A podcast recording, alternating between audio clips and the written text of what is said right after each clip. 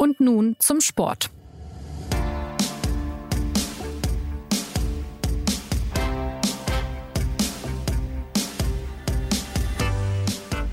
Herzlich willkommen zur neuen Folge des Sportpodcasts der Süddeutschen Zeitung. Wir senden weiterhin von daheim aus, aber nun in einem veränderten Format. Wir wollen uns in nächster Zeit, solange auch der Sport durch das Coronavirus im Ausnahmezustand hängt, mit denen unterhalten, die gerade eigentlich Wettkämpfe bestreiten oder sich darauf vorbereiten würden, die Athletinnen und Athleten. Mein Name ist Anna Dreher und unser heutiger Gast ist eine Frau, die in ihrem Sport extreme Leistungen bringen muss, Triathletin Anne Haug. Mit 28 Jahren ist die Bayreuthterin Profi-Triathletin geworden, mit 35 dann auf die Ironman-Distanz gewechselt und nur ein Jahr später, 2019, hat sie sich die Krone von Hawaii aufgesetzt und dort das so prestigeträchtige Rennen gewonnen. Ja, Frau Haug, wie, wie geht's Ihnen denn in diesen besonderen, auch irgendwie surrealen Zeiten? Ja, eigentlich soweit ganz gut. Also man darf ja erstmal froh sein, dass man gesund ist und dass die Familie gesund ist. Ähm, ja, ich meine, ich bin Triathlet, von daher unterscheidet sich mein Leben jetzt nicht so wahnsinnig von meinem normalen Leben. Ich mache so und so alles ziemlich in Isolation quasi. Ich trainiere alleine. Von daher ist mein Leben jetzt nicht so wahnsinnig groß verändert, außer dass ich halt jetzt zu Hause in Bayreuth bin und nicht mehr am Olympiastützpunkt in Saarbrücken trainieren kann. Ähm, ja, hat sich eigentlich nicht so wahnsinnig groß verändert. Wie kann man sich denn dann äh, Ihren Alltag vorstellen, wenn sich das jetzt durch diese Ausgangsbeschränkung und, und eingeschränktes öffentliches Leben und so weiter nicht so groß verändert hat? Ja, also ich mache weiter, ich trainiere natürlich weiter. Also ist natürlich eingeschränkt da in der Hinsicht, dass ich halt nicht schwimmen kann. Das ist wirklich ein großes Problem. Ja, der Schwimmen schon eine sehr technische Sportart ist und ähm, ja, man das eigentlich jeden Tag machen müsste. Aber ich habe trotzdem weiterhin meinen Trainingsplan. Ähm, ja, ich mache halt viel auf der Rolle, auf dem Rad, was ich aber sonst auch schon gemacht habe. Also meine ganzen harten Sachen mache ich auf der Rolle. Und ja, Laufen ist ja nicht eingeschränkt. Also ich kann sowohl außen als auch, bin ich jetzt stolzer Besitzer eines Laufbands, kann ich ähm, sowohl innen und außen machen. Und ich ersetze halt das Schwimmen jetzt durch Zugseiltraining, was Schwimmen nie wirklich ersetzt, weil man ja das Wassergefühl nicht hat. Und Athletiktraining. Von daher, mein, mein Tagesablauf ist schon wie sonst auch durchgeplant. Ich kriege einen ganz normalen Trainingsplan aber es ja. ist natürlich schon ähm, vermindert vom Umfang. Also jetzt würde ich normalerweise mich auf Rot vorbereiten und ähm, ziemlich hohen Umfang machen, aber ja, dadurch, dass eben kein direktes Ziel in Aussicht ist, fahren wir das so auf, auf einem guten Niveau. Aber wir wollen jetzt auch das Immunsystem nicht zu sehr belasten und schocken, ähm, ja, dass ich einfach gut gewappnet bin, falls das Virus mal anklopfen sollte. Die Challenge in Rot haben Sie gerade angesprochen. Das wäre einer äh, der großen Wettbewerbe, die Sie sich dieses Jahr gesetzt hatten. Die wurde äh, natürlich inzwischen auch abgesagt. Als Triathletin müssen Sie in gleich drei Sportarten Hochleistung bringen, also Schwimmen, Radfahren und Laufen. Und Sie haben es gerade schon gesagt, das ist äh, uneingeschränkt möglich, die letzteren beiden, aber Schwimmen eben nicht. Wie, wie funktioniert denn dieses Zugseiltraining. Ähm, für diejenigen, die das vielleicht noch nie gesehen haben, liegt man da auf einem Stuhl und zieht dann äh, mechanisch an, an so einem Fitnessturm oder wie funktioniert das? Wie, wie trainiert man Schwimmen ohne Wasser? Ja, eigentlich ist es nicht zu simulieren, aber ähm, ich habe zwei so Gummibänder, die spanne ich um ähm, unser Geländer zu Hause an der Treppengeländer ja. und habe dann so einen Klavierhocker, ähm, auf den ich mich drauflege mit dem Oberkörper und die Füße sind auch auf einem kleinen Hocker und dann versuche ich halt den Schwimmzug zu simulieren und mache da ähm, ja habe da Programme von meinem Trainer, die dann ausschauen drei Serien, eine Minute, zwei Minuten, drei Minuten, vier Minuten, drei Minuten, zwei Minuten, eine Minute, das Ganze viermal.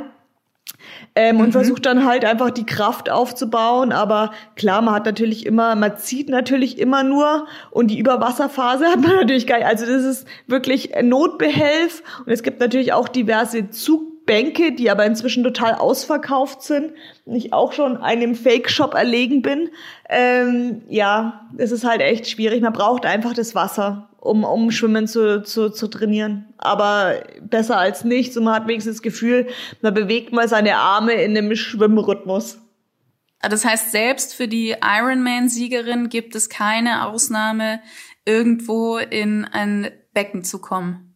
Nee, leider nicht. Also ja, ist schwierig. Ich habe mir schon überlegt, ob ich mir so ein Planschbecken kaufe, wie jetzt viele anderen. Die bauen ja jetzt so große Schwimmpools auf, aber wie gesagt, es ist total schwer da ranzukommen und ähm, ja, ich weiß dann auch nicht, ob dann der Sinn so wahnsinnig da ist, wenn man in einem kleinen Schwimmbecken, das dann äh, 15 Grad hat, äh, auf der Stelle rumpaddelt, ob man da nicht mehr kaputt macht, als man, als es von Nutzen ist, ist ja so die Frage. Wie sehr wirft einen das jetzt zurück? Also ich vermute mal, ähm, wenn, wenn eine dieser drei Sportarten nicht mehr in Balance gehalten wird, dann merkt man das letztendlich in der Wettkampfvorbereitung. Wobei, auf welchen Wettkampf, aber man merkt es wahrscheinlich extrem. Wie, wie elementar ist das jetzt? Wie sehr wirft einen das zurück?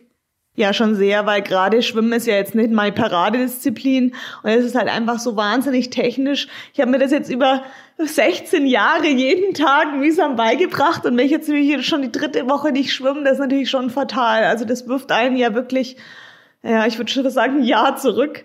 Also das ist natürlich echt, echt brutal und ähm, ja, ich merke es jetzt auch zum Beispiel am Rücken. Also dadurch, dass die Muskulatur, die schwimmspezifische Muskulatur einfach weggeht, und man ähm, ja im Verhältnis nur noch läuft und Rad fährt, merke ich das schon, dass ja ich so langsam ein bisschen Rückenschmerzen bekomme, weil das Schwimmen ist natürlich schon eine tolle Sache, um die Rückenmuskulatur stark zu halten, einfach ein toller Ausgleich zu zu viel Sitz oder äh, ja beim Radfahren sitzt man einfach viel zu dieser Bewegung.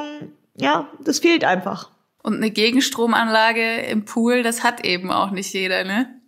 Nee, das hat leider nicht jeder, weil man zumal dazu auch einen gemauerten Pool bräuchte und das ist finanziell leider nicht möglich.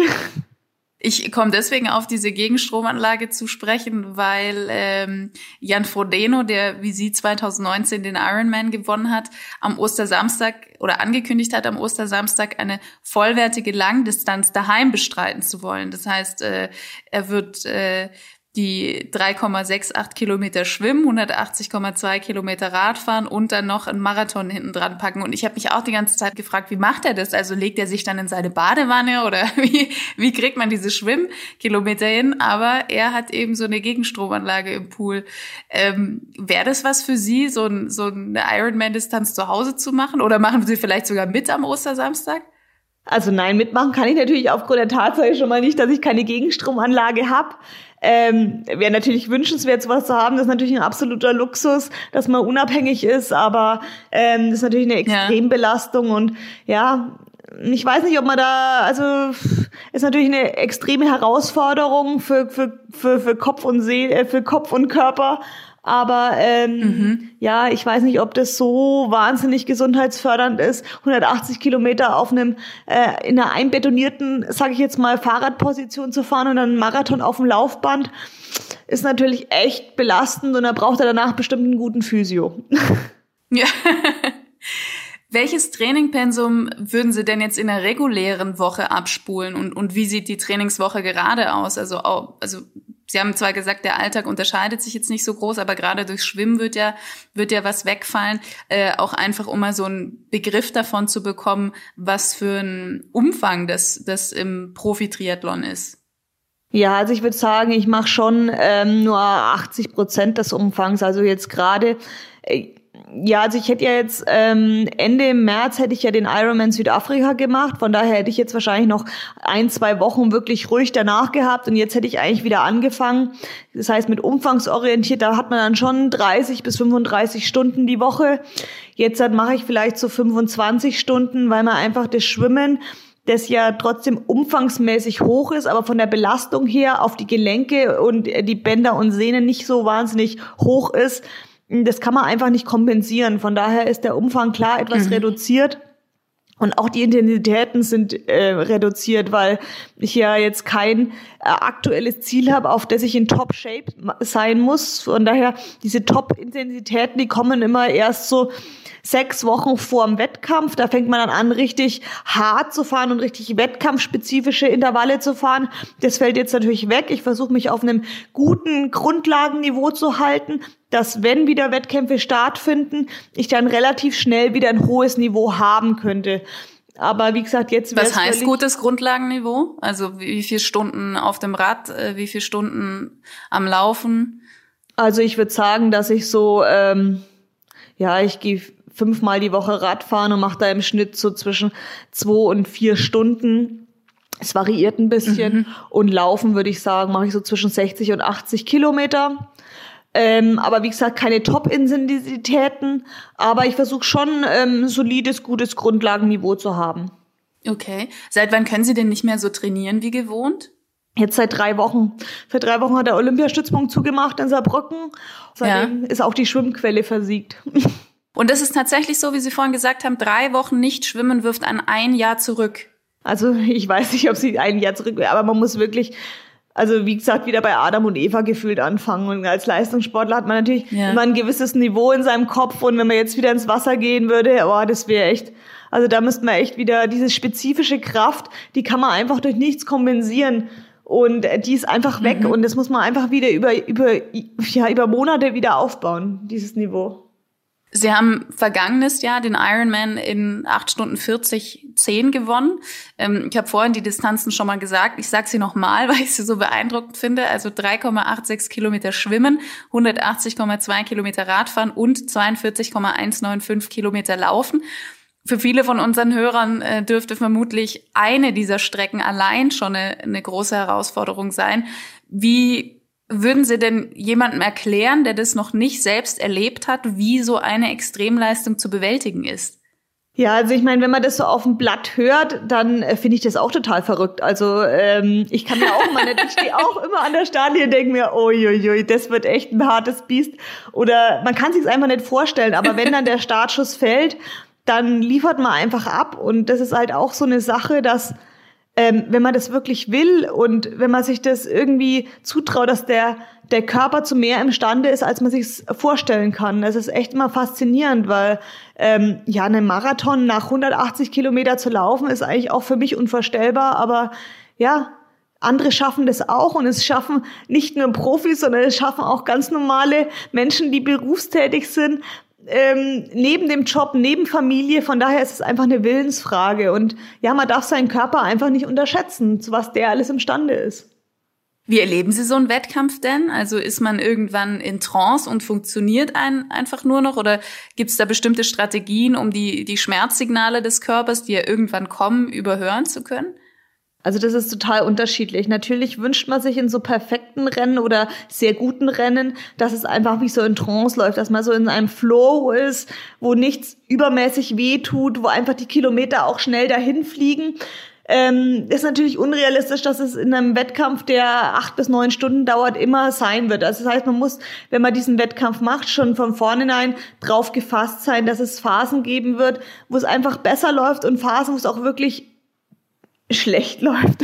Und ähm, mhm. da muss man drauf vorbereitet sein und dafür Strategien entwickeln und immer der Hoffnung sein, dass es wieder weggeht. Der Wettkampf ist einfach so lang, dass man durch negative Phasen auch durchkommen kann. Und gerade in solchen Phasen versuche ich dann immer, ja, meinen Kopf abzulenken. Das Wichtigste ist immer, der, der Kopf sagt immer aufhören, aufhören, Schmerzen, Schmerzen. Aber man muss immer versuchen, da dagegen zu steuern. Das gar nicht ja, so groß werden zu lassen oder dieses Teufelchen da so, ja, so einen extremen Raum zu geben. Ich versuche dann immer, ja, mir viel mit Rhythmus zu machen, indem ich mir zum Beispiel ein Lied vorsinge oder indem ich mich auf eine Technik konzentriere oder ja, beim Laufen kann man ja mal machen, dass man mal mehr mit den, ich versuche jetzt immer mehr mit den Armen zu laufen, das klingt zwar blöd, aber dass ich einfach mir einen Rhythmus vorgebe und mal was ändere oder mal am Rad mal ein bisschen in eine andere Position ruck oder mich damit beschäftige, was muss ich an der nächsten Verpflegungsstation machen, einfach den Kopf beschäftigt zu halten und abzulenken. Das ist eigentlich meine Strategie, die ich habe. Und ähm, ja, in schlechten Rennen kommt natürlich dieses Teufelchen immer öfter und man muss immer mehr dagegen ja. arbeiten und in guten Rennen ähm, meldet sich nur ziemlich äh, selten. Von daher, ja, kann man es nicht wirklich sagen und ähm, aber man muss darauf vorbereitet sein, dass es eben schlechte Phasen geben kann. Wie viele Rennen hatten Sie schon, wo das Teufelchen gar nicht vorbeikam? Naja, ich habe ja erst vier Ironman-Rennen gemacht, von daher kann ich noch nicht aus so einem großen Pool schöpfen. Aber ich muss sagen, Hawaii letztes Jahr, das war schon ein ziemlich gutes Rennen. Also da hatte ich mal so ein bisschen gegen Ende des Radfahrens, da wurde es mal richtig zäh kurzzeitig. Aber der Lauf, der lief einfach von Anfang bis Ende richtig gut durch. Also das hatte ich noch nie, weil normalerweise kam immer irgendwann ganz unverhofft der Mann mit dem Hammer vorbei Und äh, ja. das muss ich sagen, das war in Hawaii wirklich also ein Lauf wie aus einem Guss und das habe ich so auch noch nicht erlebt. Wieso haben Sie sich denn letztendlich für Triathlon entschieden? Also Sie haben ja extrem viele Sportarten ausprobiert, Ski, Tennis, Judo, Volleyball, Badminton, moderner Fünfkampf. Äh, Im Indiaka sind Sie auch noch Weltmeisterin geworden, aber wieso dann am Ende Triathlon? Ja, es war so einfach die Herausforderung, glaube ich. Ich habe immer Probleme gehabt mit dem Schwimmen. Ich hatte als Kind immer eine Chlorallergie. Ich war nie im Schwimmen. Ich habe eigentlich Schwimmen gehasst. Und das ist so, mm, ja, mir sind alle Sportarten, die ich betrieben habe, immer so relativ schnell, relativ einfach gefallen und ich konnte ein gutes Niveau erreichen und aber beim Schwimmen ja. habe ich mir wirklich die Zähne ausgebissen und ich wollte es einfach nicht akzeptieren, dass es was gibt, was ich, was ich nicht kann, was mir einfach nicht, jetzt sagen wir mal so zufliegt, sondern wo ich wirklich arbeiten muss. Und das war, ja, das war so eine Hassliebe oder auch so eine extreme Herausforderung, die ich einfach meistern wollte. Ich wollte mir einfach beweisen, auch wenn ich vielleicht nicht talentiert fürs Schwimmen bin und auch wenn ich es vielleicht nicht mag, ist es trotzdem möglich, dass man was auf einem relativ guten Niveau machen kann. Ich will jetzt keine Spitzenschwimmerin in meinem Leben mehr werden, aber ähm, ja, dass ich das irgendwie bis zu dem Niveau geschafft habe, das war einfach so eine Herausforderung für mich und das hat mich immer gereizt. Und es hat funktioniert. Ja, das hat ganz gut funktioniert. Jetzt weiß ich nicht, wie es jetzt für die kommenden Wettkämpfe ist, wenn ich wieder von vorne anfangen muss, aber ja, es wäre eine Herausforderung, die ich gern annehme.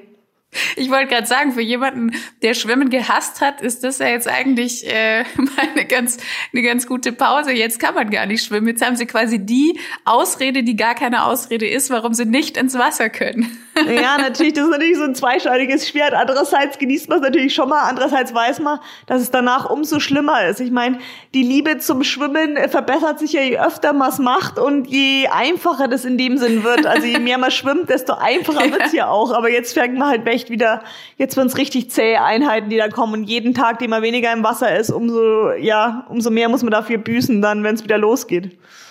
Ja, es ist ja auch tatsächlich ähm, extrem schwierig, auch was die Belastungssteuerung und so angeht, in, in so einem trainingsintensiven Sport wie ihrem. Und, und auch für den Kopf stelle ich mir das extrem schwer vor. Also wann die nächste Veranstaltung stattfindet, das weiß ja wirklich gerade niemand. Auch ob dann der, der Ironman in Hawaii im Herbst, äh, auf Hawaii im Herbst stattfinden kann, ist ja nicht absehbar, weil die Qualifikationswettbewerbe und alles ist ja jetzt durcheinander. Ohne zu wissen, wann der nächste Wettkampf ansteht, wie, wie macht man das jetzt in Ihrem Sport? Wie machen Sie das?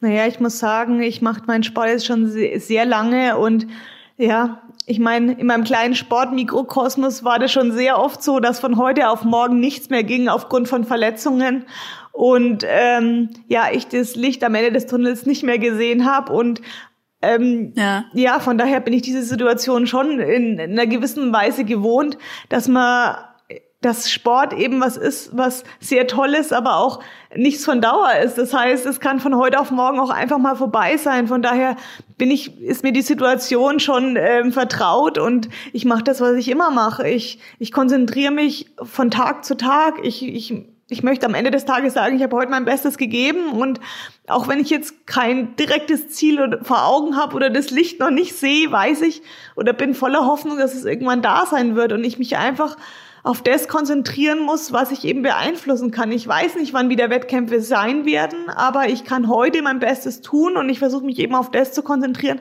was in meiner Macht steht. Und ich meine, ich habe jetzt die Möglichkeit, noch zu, noch zu laufen und noch zu Radfahren und da besser zu werden, ein besseres Niveau zu bekommen. Und auf das konzentriere ich mich ja. und ähm, dann werden irgendwann wieder Wettkämpfe stattfinden. Und ähm, das ist meine große Hoffnung und davon gehe ich hundertprozentig aus. Und deswegen ist es auch meine tägliche Motivation. Ich will besser werden, dass wenn es wieder losgeht, ich vielleicht besser als zuvor sein kann.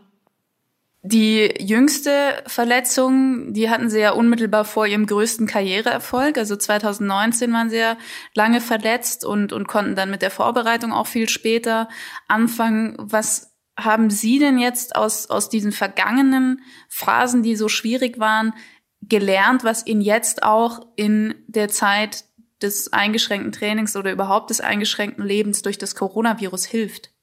Ja, ich glaube, man darf seine Ziele einfach nie aus den Augen verlieren, egal wie schwierig es im Moment aussieht. Man muss immer was haben, was einen antreibt. Und ja, wie gesagt, letztes Jahr hat mich wirklich sehr viel gelehrt, weil ich war ein halbes Jahr verletzt und habe überhaupt keine gute Vorbereitung gehabt und habe trotzdem den Hawaii ähm, Ironman gewonnen. Also es ist einfach, ja, man darf seine Ziele nicht aufgeben, man muss immer voller Hoffnung sein und wie gesagt, sich auf das konzentrieren, was man tun kann, Dinge, die man nicht ändern kann, akzeptieren und ja, die kleinen Dinge, die eben in seinem, die man aktiv beeinflussen kann, die muss man immer möglichst gut machen. Und man weiß ja nie, ich habe echt immer das Gefühl, je älter ich werde, dass alles schon irgendwie seinen Sinn hat oder einen höheren Sinn, den wir vielleicht mhm. nicht verstehen. Aber ähm, ja, und es ist eben alles möglich. Egal wie schlimm es aussieht, wenn man wirklich, ja, sich sich auf das konzentriert und auf das besinnt und immer hoffnungsvoll ist, dann, dann sind unmögliche Dinge möglich.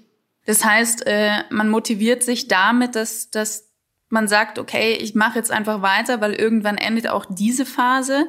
Ähm, und, und so setzt man sich quasi neue Ziele. Also nicht mal die großen, langfristigen, die dann jetzt gerade vielleicht im Hintergrund sind, sondern Tag für Tag ein eigenes kleines Ziel. Motivieren Sie sich so? Genau, ich habe natürlich meinen Trainingsplan, immer einen Wochentrainingsplan, den möchte ich so gut wie möglich abarbeiten.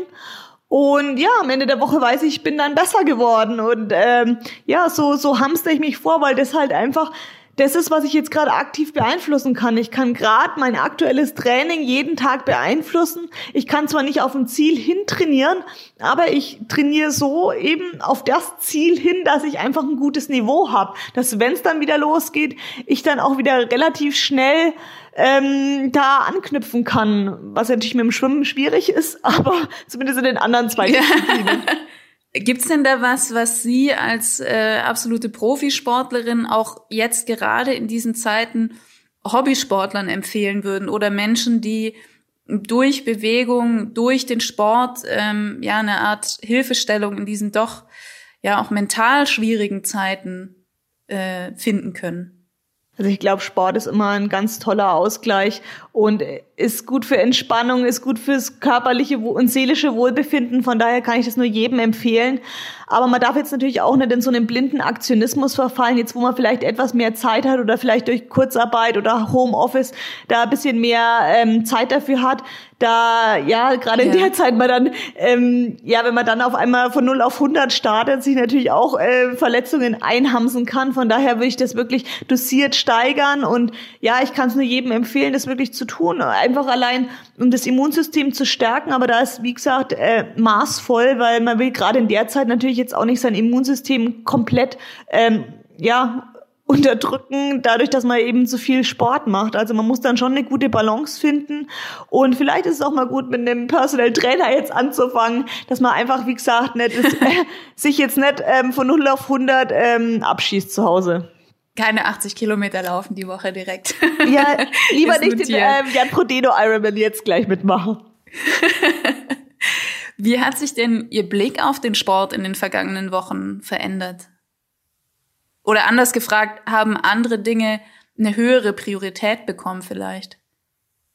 Ja, auf jeden Fall. Also ich meine, wenn man täglich ähm, ja die Nachrichten hört, dann ähm, macht eine schon bewusst, dass Sport wirklich irgendwie ein Luxusgut ist, sagen wir mal, und nicht jetzt äh, lebensnotwendig ist. Und ähm, ja, das, was gerade in der Welt abgeht, ist natürlich extrem ja beängstigend und und ja, das relativiert schon so einiges. Und man kann wirklich ähm, froh sein, wenn man selber und seine Familie gesund ist. Und das macht einem schon bewusst, dass Gesundheit halt schon das allerhöchste Gut ist und dem sich alles anschließen muss. Also ähm, von daher ist Sport natürlich mein persönliches, äh, ja, mein, mein persönliches Leben, aber im Vergleich zu, zur Gesundheit ist das natürlich echt nur, ähm, ja, jetzt nicht die höchste Priorität. Für sie ist es ja aber eben auch Beruf. Also es gibt ja oft äh, jetzt die Diskussion, wie geht man mit dem Sport um? Es wurde lange gewartet bis Europameisterschaft und noch länger, bis die Olympischen Spiele verschoben wurden und so weiter. Aber weil ja eben auch sehr viel dranhängt und und es natürlich ein ja einfach sehr komplex ist jetzt auch mit dem Abwägen einer globalen Pandemie, deren Ende und Entwicklung äh, kaum jemand absehen kann oder niemand absehen kann Was bedeutet denn so ein ungewöhnliches Sport da jetzt auch für Ihre weitere Karriereplanung? Bei Ihnen hängt ja auch eben der Beruf dran und nicht nur die, die Freude an Bewegung. Ja, das ist natürlich, was viele echt unterschätzen, weil ja, jeder macht irgendwie Sport und jeder sieht es als, als netteste Freizeitbeschäftigung. Wenn das mal eingeschränkt ist, ist es für viele kein Hals- und Beinbruch. Aber für uns Profisportler, die ja wirklich kleine Selbstständige sind, ist es natürlich schon existenzbedrohend. Und ja, ich aus meiner persönlichen Sicht, ich lebe natürlich hauptsächlich auch von meinen Wettkämpfen und von den da entsprechenden Preisgeldern und Antrittsgeldern, die jetzt komplett mhm. wegfallen. Und man muss ja mal sehen, dass der Bumerang wahrscheinlich auf uns auch noch später zukommt, weil ähm, wir hängen natürlich direkt auch von den kleinen Unternehmen ab, die unsere Sponsoren sind und deren wirtschaftliche Lage ist natürlich unser täglich Brot. Von daher, ähm, ob es noch so einen Leistungssport geben würde, geben würde in Zukunft, wie er eben gerade ist, ist mal so dahingestellt. Also ich hoffe natürlich und ich bin immer ähm, ja voller Hoffnung, aber ich glaube, so wie es jetzt war, wird es wahrscheinlich nicht mehr sein. Mhm. Wollen Sie denn dann oder müssen Sie vielleicht auch künftig bestimmte Dinge im, im Sport und im Leben anders machen, jetzt aus dem, was man aus der Corona-Virus-Krise ähm, ja vielleicht so für sich mitnimmt in, in Gedanken? Naja, das wird sich zeigen. Also ich meine, bei uns ist halt einfach in unserem Sport ist es einfach utopisch nebenbei noch irgendwas zu machen, weil ja unser Tage, unser Tag dreht sich um den Sport herum. Wir haben extrem hohe Trainingsumfänge und die Zwischenzeiten sind gefüllt mit Physiotherapie, Essen, Schlafen, um einfach ein gutes Niveau zu haben. Von ja. daher kann man nebenbei einfach nicht mehr arbeiten.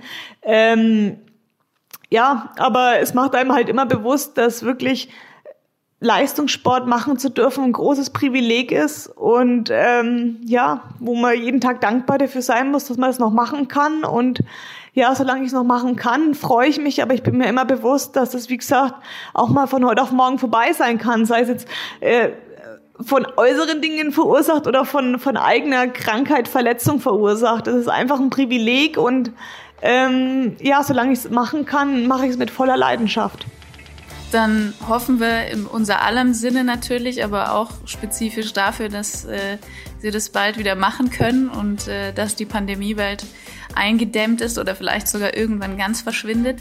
Ähm, herzlichen Dank, dass Sie sich die Zeit genommen haben, trotz Ihres ja nach wie vor hohen Trainingspensums. Ja, vielen, vielen Dank fürs Interview. Und an Sie vielen Dank fürs Zuhören. Die nächste Folge gibt es nächsten Montag. Wir freuen uns, wenn Sie wieder mit dabei sind. Bis dahin, eine schöne, gesunde Woche. Machen Sie es gut.